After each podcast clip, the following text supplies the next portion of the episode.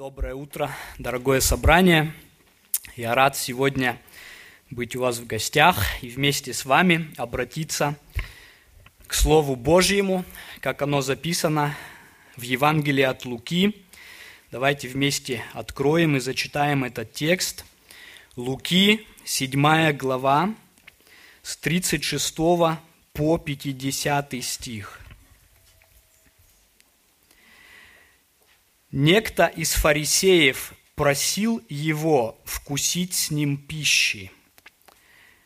И он вошед в дом фарисея, возлег.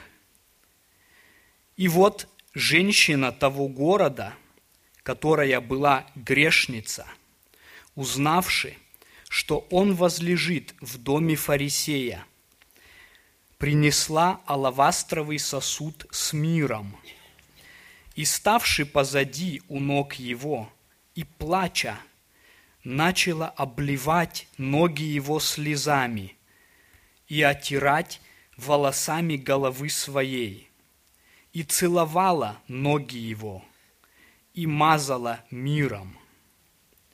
Видя это, фарисей, пригласивший его, сказал сам в себе – если бы он был пророк, то знал бы, кто и какая женщина прикасается к нему, ибо она грешница. Обратившись к нему, Иисус сказал, «Симон, я имею нечто сказать тебе». Он говорит, «Скажи, учитель». Иисус сказал, у одного взаимодавца было два должника. Один должен был 500 динариев, а другой 50. Но как они не имели чем заплатить, он простил обоим. Скажи же, который из них более возлюбит его? Симон отвечал, думаю, тот, которому более простил. Он сказал ему, правильно ты рассудил. И, обратившись к женщине, сказал Симону, видишь ли ты эту женщину? Я пришел в дом твой, и ты воды мне на ноги не дал, а она слезами облила мне ноги и волосами головы своей отерла – ты целования мне не дал. А она с тех пор, как я пришел, не перестает целовать у меня ноги. Ты головы мне маслом не помазал, а она миром помазала мне ноги. А потому сказываю тебе, прощаются грехи ее многие за то, что она возлюбила много – а кому мало прощается, тот мало любит. Ей же сказал, прощаются тебе грехи. И возлежащие с ним начали говорить про себя. Кто это, что и грехи прощает? Он же сказал женщине, вера твоя спасла тебя, иди с миром. Когда мы смотрим на эту историю и ситуацию, можно подумать, это история про Иисуса и грешницу. На самом же деле это история о Иисусе и двух грешников. Поэтому, когда меня спросили, как занести нам название сегодня, я сказал, напишите так, Христос и двое грешников. Но между ними есть разница определенная. Один из этих грешников, фарисей, находится в иллюзии о своем положении грешника, и другой грешник – это женщина, ей очевидно это положение. И мы хотим рассмотреть а, их обоих, рассмотреть их отношение к Иисусу Христу, рассмотреть, к чему то и другое отношение приводит. Итак, давайте взглянем вместе на этого Симона – кто этот Симон? Он был из фарисеев, 36 стих говорит. Он был человеком религиозным, образованным, человеком без сомнения порядочным, имеющим высокие моральные принципы, мы еще будем говорить об этом. Он имел интерес в Иисусе Христе. Он постарался попросить его, привлечь его, чтобы он пришел к нему домой. Он был заинтересован услышать его учение, общаться с ним, какой-то диалог вести. Это тоже похвально, сколько сегодня не интересуются словами Иисуса Христа, им абсолютно безразлично, скучно. Чем мне слушать какие-то религиозные разговоры, я лучше буду заниматься вещами, которые более удовольствия мне доставляют. Он был не таков. Есть такой гимн у нас. «Дверь открой Иисусу, окна распахни, Иисуса ты впусти». Мы видим, он открыл двери дома своего перед Иисусом. «Приди, пожалуйста, обедай у меня». Этот обед, опять-таки, Иисус ходил всегда с учениками своими. Представьте себе, вот здесь женщины-домохозяйки, к вам приходят 12 человек, Иисус и сам Симон, минимум 14 человек, приготовьте обед на них. Сегодня со всеми нашими плитами и миксерами и так далее, и то это сложно. Тогда ему надо было пойти взять барана, его зарезать, снять шкуру, освежевать, все там помыть, расчленить, принести дров, принести воды из городского колодца, где-то там по жаре идти, нести ведрами и так далее, и так далее. Большую работу он сделал, чтобы Иисуса принять. Вроде бы вот, если так смотреть на него, человек примерный во всем, порядочный, можно даже где-то восхититься. Однако же, когда мы более, более осознаем, что здесь происходит – мы видим, что этот Симон находится в опасном положении. Это положение называется самоправедность. Евангелист Лука уже, он употребляет в другом месте своего Евангелия такое описание, что Иисус говорил к людям, которые были уверены в себе, что они праведны, и осуждали других. Эту ситуацию мы видим здесь. Симон заражен, можно сказать, вот этим вирусом самоправедности. И мы хотим а, увидеть, что самоправедность человека искажает его взгляд в трех важных положениях. Во-первых, человек становится в заблуждении относительно своего отношения к Богу. Его взгляд на Бога деформирован, если он самоправеден. Во-вторых, его взгляд на ближнего деформирован и искажен. В-третьих, его взгляд на себя самого искажен. И давайте по тексту посмотрим, как это проявляется. Во-первых, фарисей был в ложном положении и в заблуждении относительно Бога. Откуда мы видим это? Посмотрите на его реакцию. Когда Христос возлежал, и эта женщина касалась его, омывая его ноги слезами. Что этот Симон, как он отнесся? Текст в 39 стихе говорит, «Видя это, фарисей, пригласивший его, сказал сам в себе». В нем была реакция какая-то, которая происходила. «Если бы он, то есть Христос, Сын Божий, вечный Бог, пришедший во плоти, он говорит, если бы он был пророк, то знал бы, кто и какая женщина прикасается к нему, ибо она грешница. То есть, этот Симон не только не осознал и не исповедал Христа как Бога и Господа, он даже отверг внутри себя, что он даже пророк, даже просто вот человек духовный какой-то. Он осудил его. Что это нам говорит? Я приведу такой пример, я извиняюсь заранее, может быть, кому-то он покажется немножко таким не, ну, не очень аппетитным, но я э, приведу, мне кажется, что он хорошо иллюстрирует это. Вот у нас э, двое детей маленьких есть. И у них есть дурная привычка. Мы боремся с нею и никак не можем победить. Они своим пальцем колупаются в носу, вот это все выскребают, выскребают, и в рот потом сую, да. И когда я вижу, меня просто уф, передергивает от этого, да. Почему? Потому что как взрослый человек я имею более высокие запросы и представления о гигиене, чем они. Я понимаю, что вот это содержимое их носа, это вот эта вся пыль, которая летает, микробы какие-то вот эти, это бяка, да, такая. А они не понимают. Им без проблем вот так вот. Мне это как бы неприемлемо. И почему я это говорю? Реакция вот этого фарисея демонстрирует, что он осознанно или неосознанно, но он проявил отношение, что его моральные запросы выше, чем Христовы.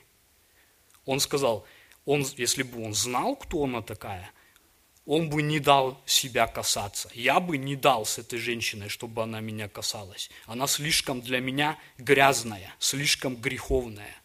И он осудил Христа, потому что внутри себя, когда вот он его передернуло от этого, что он увидел, этим самым он проявил свое как бы представление, что он более чист и более свят, чем Божий Сын. Он поставил себя как по сути, как высшего, он осудил Христа на этом месте. Что, как это назвать? Я не могу иного слова подобрать для этого, как богохульство.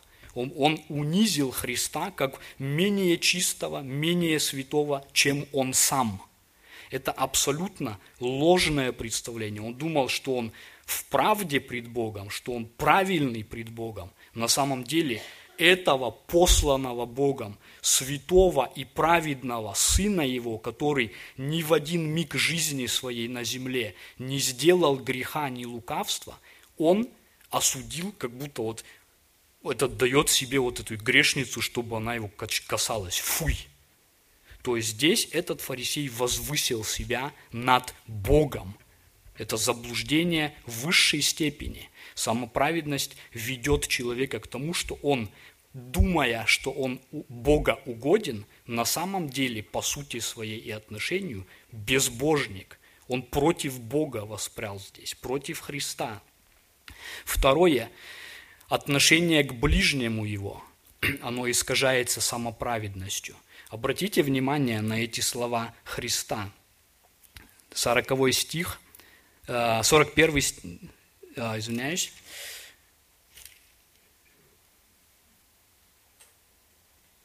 Э, это 44 стих, извиняюсь.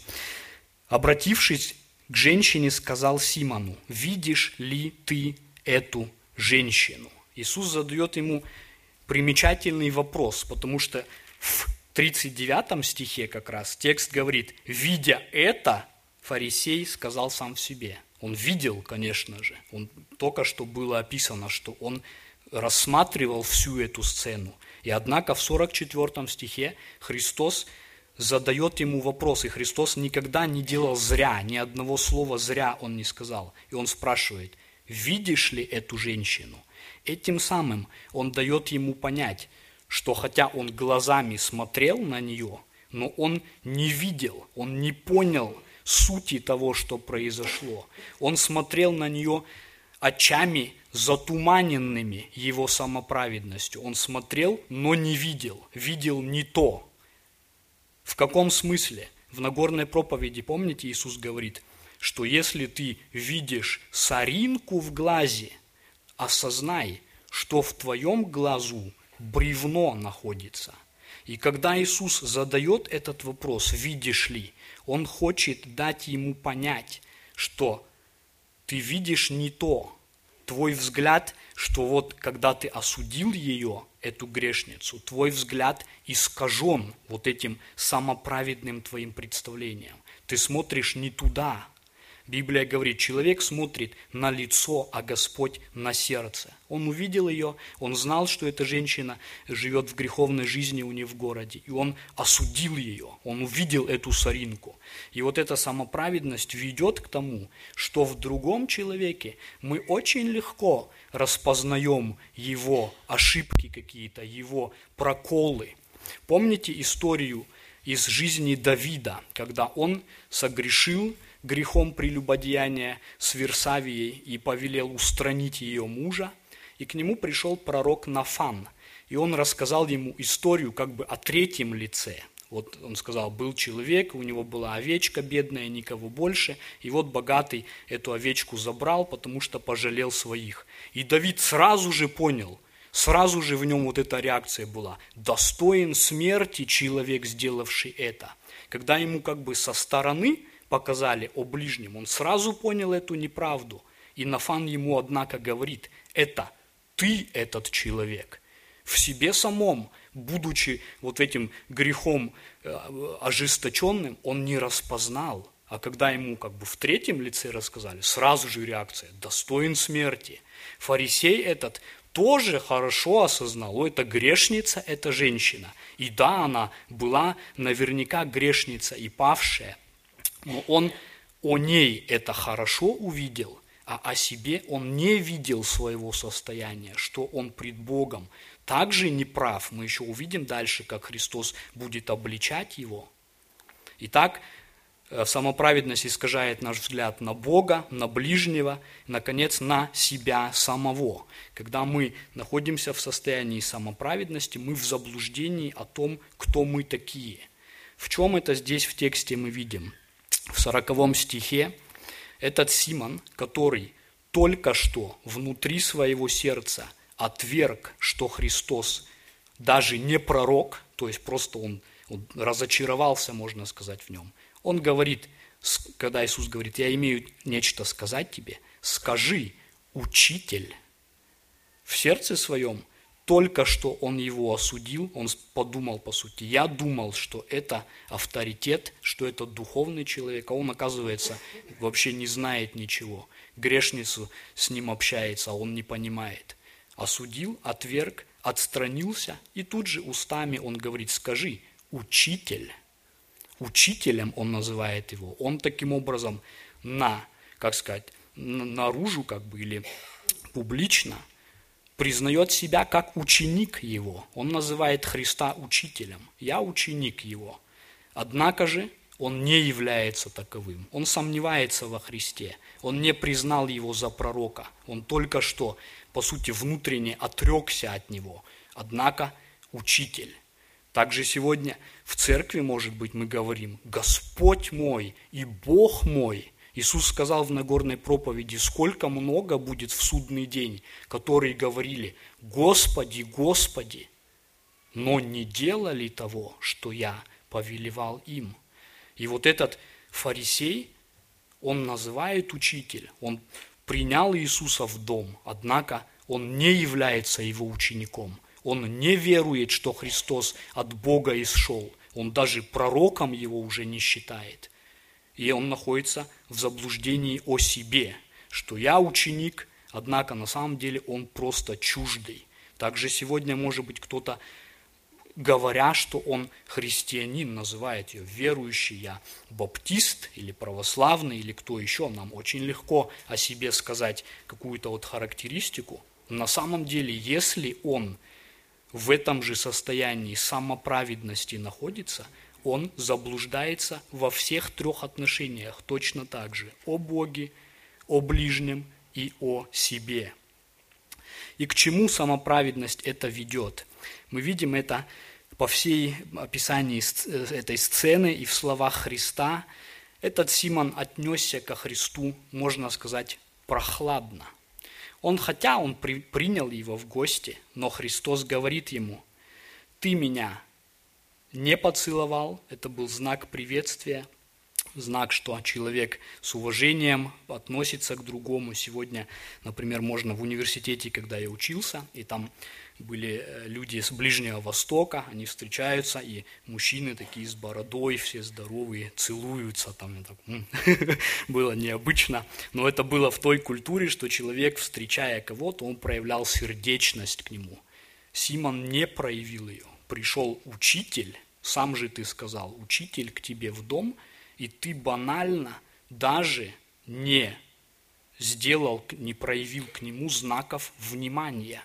То есть самоправедность ведет меня к тому, что я перестаю ценить близость Божию, ценить личность Божию. Мне становится это как-то банально, поверхностно. Да, я верую, но и вот как бы это привычное все, да. И, и Иисус, когда мы поговорили теперь о Симоне, мы увидим, что Христос обличает его и говорит теперь о женщине вот этой. Что же он говорит? Посмотрите. Он, а, во-первых, он ставит Симону на вид или говорит ему, а, в чем он провинен был, да, в чем он поступил неправильно. «Я пришел в дом твой, и ты воды мне на ноги не дал, а она слезами облила мне ноги и волосами головы своей отерла». Первое, что Иисус отмечает, она облила слезами ноги и отерла волосами головы своей. Мы будем сейчас говорить, что, как мы должны понимать это. Второе, ты целование мне не дал, а она с тех пор, как я пришел, не перестает целовать у меня ноги. Второе и третье, ты головы мне маслом не помазал, а она миром помазала мне ноги. Итак, еще раз, этот Симон, он проявил себя как, можно сказать, как хозяин положения. Он был у себя в доме, он э, принимал в гости, и, по сути, он некоторым образом дал понять, здесь я царствую, и здесь я хозяин, ты гость у меня, Иисус. Да, я тебя принял, но ты гость, знай место свое. Да? Он отнесся, он знал цену себе. Как человек, который имеет какие-то таланты, имеет какие-то убеждения что, э, о своих ценностях каких-то. Он знает цену себе, он общается с людьми, когда то он держит себя также, независимо держит себя, может быть, как-то самоуверенно или как-то э, так вот строго, с дистанцией. И вот это мы видим в этом Симоне. Он держит себя как хозяин здесь с Иисусом. Он не склонился к нему, не поцеловал, не послужил вот так вот. И Иисус осуждает или, или обличает его в этом. И смотрите теперь, как он говорит о грешнице. Мы видим вот эти три элемента, которые он назвал. Давайте порассуждаем, что они значат. Первое. Она слезами облила мне ноги и волосами головы своей отерла. Мы знаем, что есть слезы разного рода. Есть слезы радости, слезы, может быть, от, от радостных чувств, от какого-то переживания. Но это не было здесь э, такими слезами. Текст говорит, что в 38 стихе, что эта женщина стала позади у ног его плача. Она не явилась даже ему на глаза, по сути – когда Иисус возлежал, они раньше лежали как на полу перед э, скатертью вот этой, она стала за спиной. Это очень интересная деталь. Помните притчу вот о грешнике э, мытаре и фарисее? Там написано, он, не, молясь, не смел поднять лица или глаз к небу. И эта женщина тоже, она встала позади Христа, по сути, стыдясь в некотором роде явиться на глаза ему, стала потихоньку там и плакала. Это не было слезами радости, это были слезы сокрушения, слезы покаяния, слезы стыда, потому что, в отличие от этого Симона, который посмотрел на нее и сказал, да, он, кто и какая эта женщина, она грешница. И эта женщина имела о себе самой точно такой же приговор. Только Симон сказал о ней со стороны, а она осознавала себя также таковой. Она знала, что ей, ей есть что стыдиться, ей есть за что э, перед Богом вот так вот э, сокрушаться, о чем плакать. И она, и она не была в этих иллюзиях о себе, что она правильная.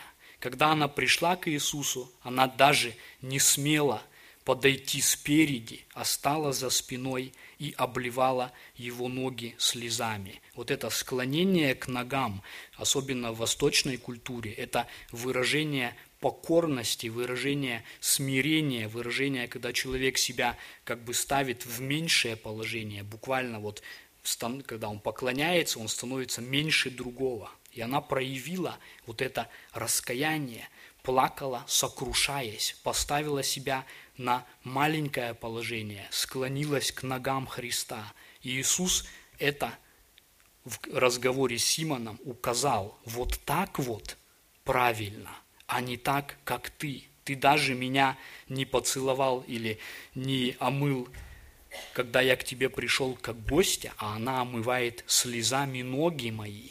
Итак, во-первых, эта женщина проявила раскаяние, сокрушение и сожаление о грехе. Во-вторых, Иисус говорит, ты целования мне не дал, а она с тех пор, как я пришел, не перестает целовать у меня ноги. Поцелуй во всех культурах, во всех народах – это самое естественное выражение любви. Мать целует ребенка, который родился, муж целует супругу. Поцелуй всегда это проявление любви, знак любви. Ты не дал мне целования ты не продемонстрировал любви. Почему? Потому что ты хороший же. Что тебе любить? Ты сам по себе независимый человек. Ты фарисей, ты религиозный, ты правильный, свои твердые моральные уставы имеешь. И он был как бы самодостаточный в этом. Эта женщина проявила любовь ко Христу – она целовала ноги его. Это раскаяние, это а, осознание греха своего. Тем не менее, влекло ко Христу ее. Она не закрылась у себя где-то в своей комнате и там варилась в своих вот этих вот э, каких-то, может быть, э, самосожалении или в каком-то стыде. Но ее раскаяние привлекло ее ко Христу. Она знала о нем, что он есть друг мытарей и грешников. Так говорили о нем его, по сути, недруги, насмехались. Друг грешников. Это что-то унизительное было. Тогда как для нее, когда она осознавала себя грешницей, это было источником радости. Она обрадовалась, он принимает грешников. И осознавая себя грешницей, она ликовала, он примет и меня. И это привлекло ее к нему. И она любила, целовала его. Был, когда мы были вот на конференции, там была такая часть, где задавали вопросы, и проповедники отвечали. И один вопрос был, как нам, как христианам, сохранить, как, как он выразился, чтобы вот этот огонь наш горел, чтобы мы не впали в рутину какую-то в нашей жизни верующей. Как нам вот эту любовь к Богу, любовь к Евангелию Его питать, чтобы она постоянно была живой. И вот здесь мы имеем этот ответ.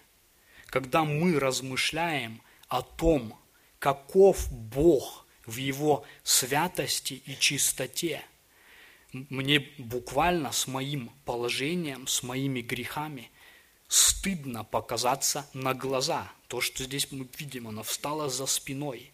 И когда мы осознаем, какую милость Он явил ко мне, откуда, как мы сейчас пели, из какого рва Он меня извлек, тогда вот это будет мою любовь воспламенять. Чем больше я осознаю Его высоту, Его чистоту, Его святость и свое положение погибшее, кто я, когда я не имею иллюзий о себе, а честно посмотрю в глаза, что мне нечем хвалиться даже перед людьми. Этот фарисей осудил ее, и многие осудили, даже люди, тем более Бог святой. И однако она знала, Он принимает грешников, Он милостив ко мне в моем падшем положении. Тогда это будет мою любовь питать как раз, мою любовь воспламенять. И напротив, если я буду в самоправедности, как этот фарисей, он не дал целования. А что такого?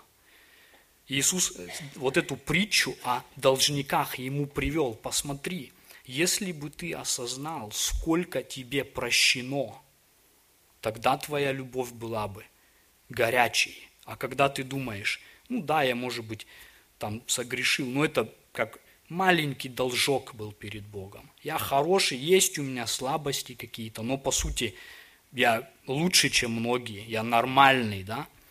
Тогда что любить тогда, да? Тогда мы не осознаем вот этого глубины долга, который Он даром простил. И вот эта притча, она показывает, и Симон сам, он по сути, логически подумав, он сказал, я думаю, что тот, кому больше прощено, он больше и будет любить. И Иисус сказал, да, ты правильно рассудил. Как же ты не осознаешь, что вот это вот твое положение перед Богом, где ты какие-то перед Ним, я не знаю, козырнул чем-то, своими какими-то вот этими добродетелями или талантом или еще что-то, оно тебя более от Бога отлучает, ты, ты менее ценишь тогда, что Бог сделал для тебя. А эта женщина, она не имела иллюзий, она знала, что она падшая, что она согрешила, что все даже там соседи и люди в городе смотрят на нее с осуждением. И это было ей понятно. И поэтому она была вот в этом э, смирении, без иллюзии о своем положении. И в этом положении она пришла ко Христу, и Он принял ее, и она с любовью дала ему это целование. Третье, что мы видим, 46 стих. «Ты головы мне маслом не помазал, а она миром помазала мне ноги». Что такое миро? Это была драгоценная э, смесь из э, пахнущих э, специй всяких, духи, можно сказать сегодня, да, если так, которая много стоила. И вот у этой женщины при всем ее падшем положении, при всем ее греховности, у нее было вот это маленькое сокровище, можно сказать. Может быть, ей это по наследству от кого-то перешло сосуд с драгоценной смесью. Часто бывает у человека, что вот он во многих отношениях, может быть, он пропащий или павший, и у него есть какая-то вот изюминка в нем. Например, он может быть там пьет и матерится и так далее, но хороший слесарь, например, там золотые руки у него, или еще что-то, или еще что-то. И человек, он часто вот хотя бы за вот это последнее хочет уцепиться. Вот у меня тоже что-то есть. Вот да, я понимаю, что здесь и здесь у меня везде проколы, но вот здесь вот что-то есть у меня. Кто-то, может быть, хвалится или успокаивается. Вот у меня дети воспитанные или здоровые. Кто-то скажет, вот у меня дом я построил, заработал. Да, я, у меня там все рушится, но вот у меня есть вот это. И у нее было вот это вот мира. И что она сделала с ним? Она пришла и разбила его у его ног. Самую последнюю, можно сказать, то, где еще можно было чем-то, может, похвалиться, чем-то утешиться, она приносит и выливает у ног Христа, этим самым показывая, что она ничего не хочет иметь, никакой похвалы в себе. Как апостол Павел говорил, я не желаю хвалиться ничем, только Христом и им распятым. И она приходит, отдав, приходит, как в гимне поется, с пустыми руками. И вот это последнее, что ее руки еще занимает, это мира. Она также выплескивает к ногам Иисуса Христа в знак благодарности, в знак смирения, в знак почтения к Нему. Кто-то смотрел, мы читаем в других текстах, что ученики, когда они видели, говорили, какая растрата, вот глупость драгоценное мира можно было бы продать и э, накормить там нищих и так далее. Но она предпочла почтить Христа этим самым, отдать все Ему. Сегодня, вот как мы, как люди, у нас, если мы образно скажем, у нас у каждого тоже есть какой-то сосуд. Даже если просто взять наша жизнь, куда мы ее выплеснем, куда мы ее употребим. Кто-то берет этот свой сосуд жизненный, сосуд мира, последнее, что есть, и выплескивает. Кто-то в рюмку выплескивает его, чтобы пить и себя глушить и тупить, и портить и себе, и семье своей здоровье и положение. Кто-то берет это и продает. Деньги, деньги. Надо мне вот себя укрепить, утвердить, крутую машину купить, статус свой как-то повысить. Кто-то берет это мира, наносит на себя и идет, например, там на вечеринку, на дискотеку, соблазнить кого-то, чтобы меня, чтобы отдаться или взять кого-то. И он выплескивает это мира туда и сюда. А когда люди к ногам Иисуса Христа выплескивают, говорятся, вот глупость, юность свою потратил, просидел там в церкви или еще что-то. Хотя на самом деле это самое правильное место, куда свою жизнь выплеснуть, если так сказать, в честь Иисусу Христу, к Его ногам, как песенник один называется у нас, да, юность Иисусу, юность Иисусу, старость Иисусу, красоту мою Иисусу, знания мои Иисусу, таланты мои Иисусу, простоту мою Иисусу, важность мою Иисусу, работу Иисусу, семью мою Иисусу. Когда я посвящаю вот это, когда я не хочу ничего иметь, за что бы я держался, но все Господу моему отдать, тогда вот это как раз благоухание, тогда это радость человеку, который это дает. И этот фарисей, посмотрите, то самое, что во Христе оттолкнуло его, грешницу привлекло к нему. Друг грешников. И фарисеи это употребляли в насмешку, как, как какое-то прозвище унизительное. А ей было радостно в этом, потому что он мой друг, если я осознаю себя грешником, которым я являюсь. Вопрос в том просто, мои глаза открыты на это или закрыты. Если бы я правильно увидел себя в свете Божьем, кто я являюсь, друг грешников, это не было бы больше, наверное, более лучшего титула, который можно назвать. И вот эта женщина, она пришла в своем вот этом греховном положении, пришла туда, где она знала, что будут осуждать ее и смотреть криво на нее. В той культуре вообще, если женщина в общество мужчин приходила, это уже было странно. Но она не остановилась. Пришла со своим позором, и Христос принял ее – и это было странно этим людям. Посмотрите, как оканчивается история. Иисус сказал ей, прощаются тебе грехи. И те, которые сидели, начали недоумевать, кто это, что грехи прощает. Она получила нечто, о чем они только, вот им было странно это. Она узнала, из уст Христа услышала вот это заверение, которое абсолютно радостное ей было.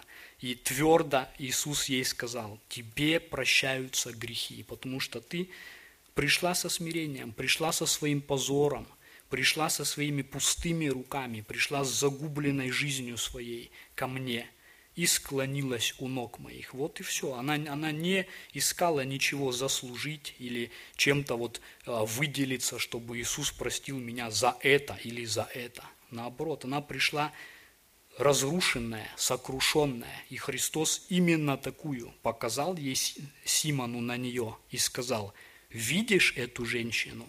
Вот так вот нужно приходить ко мне, а не так, как ты принял меня, со своим высокомерием, со своей надеждой на себя самого.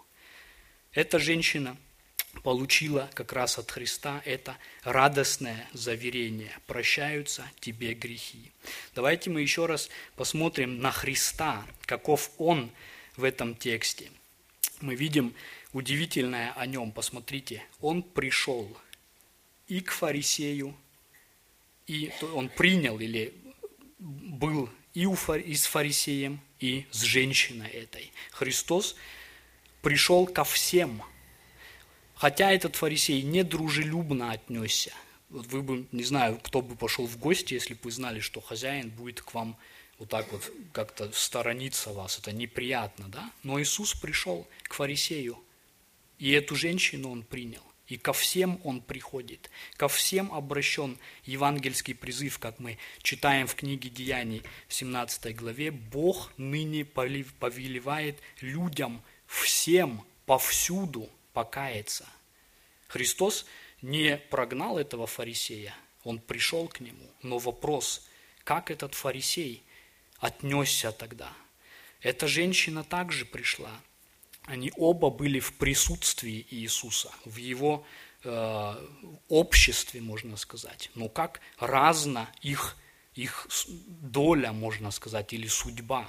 Один как был со своим высокомерием, со своей уверенностью, со своей хорошестью и со своими грехами, так он и остался. А та, которая пришла, сокрушенная, пришла, оставив любую надежду на себя, не имея никаких иллюзий о хорошести какой-то своей, о, заслугах каких-то своей, она ушла прощенная. Вот удивительно. Фарисей думал, что он религиозный, он вот это ухватил как раз, а оказалось, что он не знает даже того, что вот эта грешница, которую он с высокомерием осудил, она получила от Бога то, к чему он всю жизнь стремился и мечтал. Потому что он старался это делать со своей э, вот этой вот, со своей важностью, со своей со своей какой-то, своим статусом религиозным. А она пришла, не имея ничего, ухватилась только за Христа.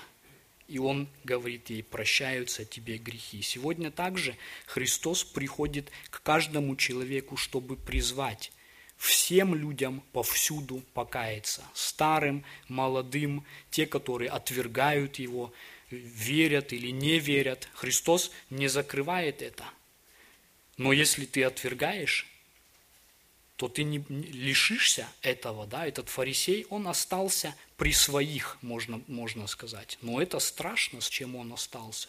Со своей праведностью, однако же, и со своими грехами. Сегодня этот призыв, когда звучит «покайся и веруй в Евангелие», к каждому мы направляем его. Отвергнешь ли ты его или примешь его? Об этом нужно задуматься – Второе, что мы видим также здесь, в этом тексте, э, мы видим, что эта самоправедность, она отвращает Иисуса, а это смирение, оно привлекает Иисуса. Посмотрите, как здесь написано в, 46, в 44 стихе, по-русски этот текст звучит «обратившись к женщине». Вот это слово «обратившись», оно означает повернувшись, то есть обернувшись. Мы, мы говорили, что она стояла за его спиной.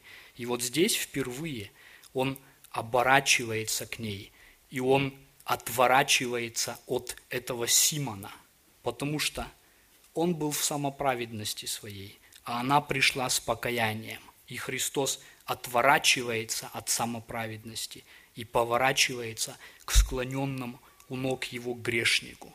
И также сегодня эта самоправедность моя, она отталкивает Бога. Мы вот сегодня дети, когда учили стих, Бог гордым противится. Бог противится тем, которые надеются на себя самих, которые строят свои отношения с Ним на какой-то вот «кто я?», «мне есть что тебе предложить, Боже», вот я такой, у меня есть такие дарования и такие. Когда человек вот этом осознании какому-то, что он Богу может что-то дать, что он что-то заслуживает от Бога, заслуживает его а, доброго отношения, я же правильный такой. Это наоборот от, отворачивает Иисуса.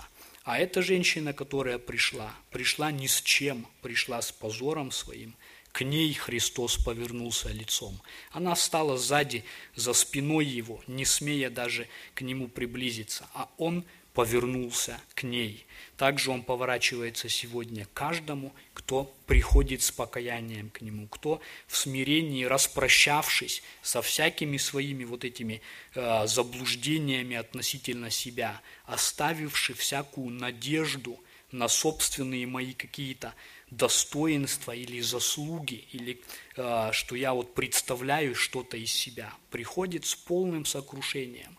В одном гимне поется «Я прихожу с пустыми руками и только цепляюсь за крест Твой». Вот так вот грешник, который приходит, к нему Христос обращается лицом, и ему он дает это дивное заверение. Прощаются тебе грехи. Я хочу закончить словами из э, христианского гимна, который мы поем. Там есть такое, такая строчка. «Прощение грехов Бог дарует тому, кто в полном смирении падет пред Христом, и злейший преступник, пришедший к Нему, прощен в согрешении великом своем. Мы видим, как это здесь произошло, как Христос простил эту женщину во грехах. Он сказал, ее многие грехи прощены. И сегодня мы призываем также, призываем всякий раз в проповеди, призываем, указывая на этого друга грешников, который сегодня также зовет всякого падшего, всякого, который в себе разуверился. Это как раз правильное положение. Тот, кто понимает, что моя жизнь сломанная, мне нечем, нечем просто вот хвалиться, все утекает из пальцев моего. Замечательно. Приди именно в этом положении твоем ко Христу. Это как раз пусть тебя склонит перед Ним. Нечего надеяться, не на что хвалиться, и это хорошо, только на Христа надейся. И Он также услышишь, когда ты придешь с покаянием, придешь с этим сокрушенным сердцем. Его слова «прощаются тебе грехи». Давайте помолимся вместе. Господь дорогой, мы благодарим Тебя за то, что Ты принимаешь грешника, за то, что Ты друг мытарей и грешников. Господь, помоги, чтобы мы осознали себя таковыми, осознали Твою правду и Твою святость, осознали, как Твой святой закон – как Он обвиняет нас, ибо мы есть Его нарушители с самых детских лет, упорствующие год за годом против Тебя. Господи, помоги, чтобы не питать относительно себя никаких иллюзий о своей какой-то праведности или правильности. Помоги узреть себя, Господь, как написано, Ты жалок, наг и слеп, и к Тебе такими прийти, Господи, чтобы Ты сам принял и сам омыл, не, не чтобы мы свои грехи старались чем-то покрыть или украсить, а с тем, чтобы эти грехи ты, видя, оставил нам и сказал, прощаются тебе грехи. Господь, прошу Тебя за это собрание, за всех слушающих. Если кто-то находится в этих иллюзиях еще, чтобы ты отверз очи веровать в Сына Твоего Иисуса Христа, положиться на Него как на единственного Спасителя, и Его кровь достаточно. И эта женщина, я уверен, она с радостью и ликованием вышла, потому что ты сам подтвердил ей и утешил ее, и сказал ей, иди с миром. Пусть мы также сегодня пойдем в дом свой назад с миром, прощенные, омытые кровью Твоей. Господь, помоги, чтобы наша любовь к Тебе всегда воспламенялась, когда мы размышляем о том, каков Ты, дивный и славный Бог, и каковы мы падшие, но которым Ты простер милостиво, без незаслуженно с нашей стороны руку спасения Твоего. Тебя мы хвалим, на Тебя, Господи, хотим уповать, Тобою хвалиться, Тобою о Тебе ликовать и радоваться, Господи. За все Тебя благодарим во имя нашего Господа и Спасителя Иисуса Христа. Аминь.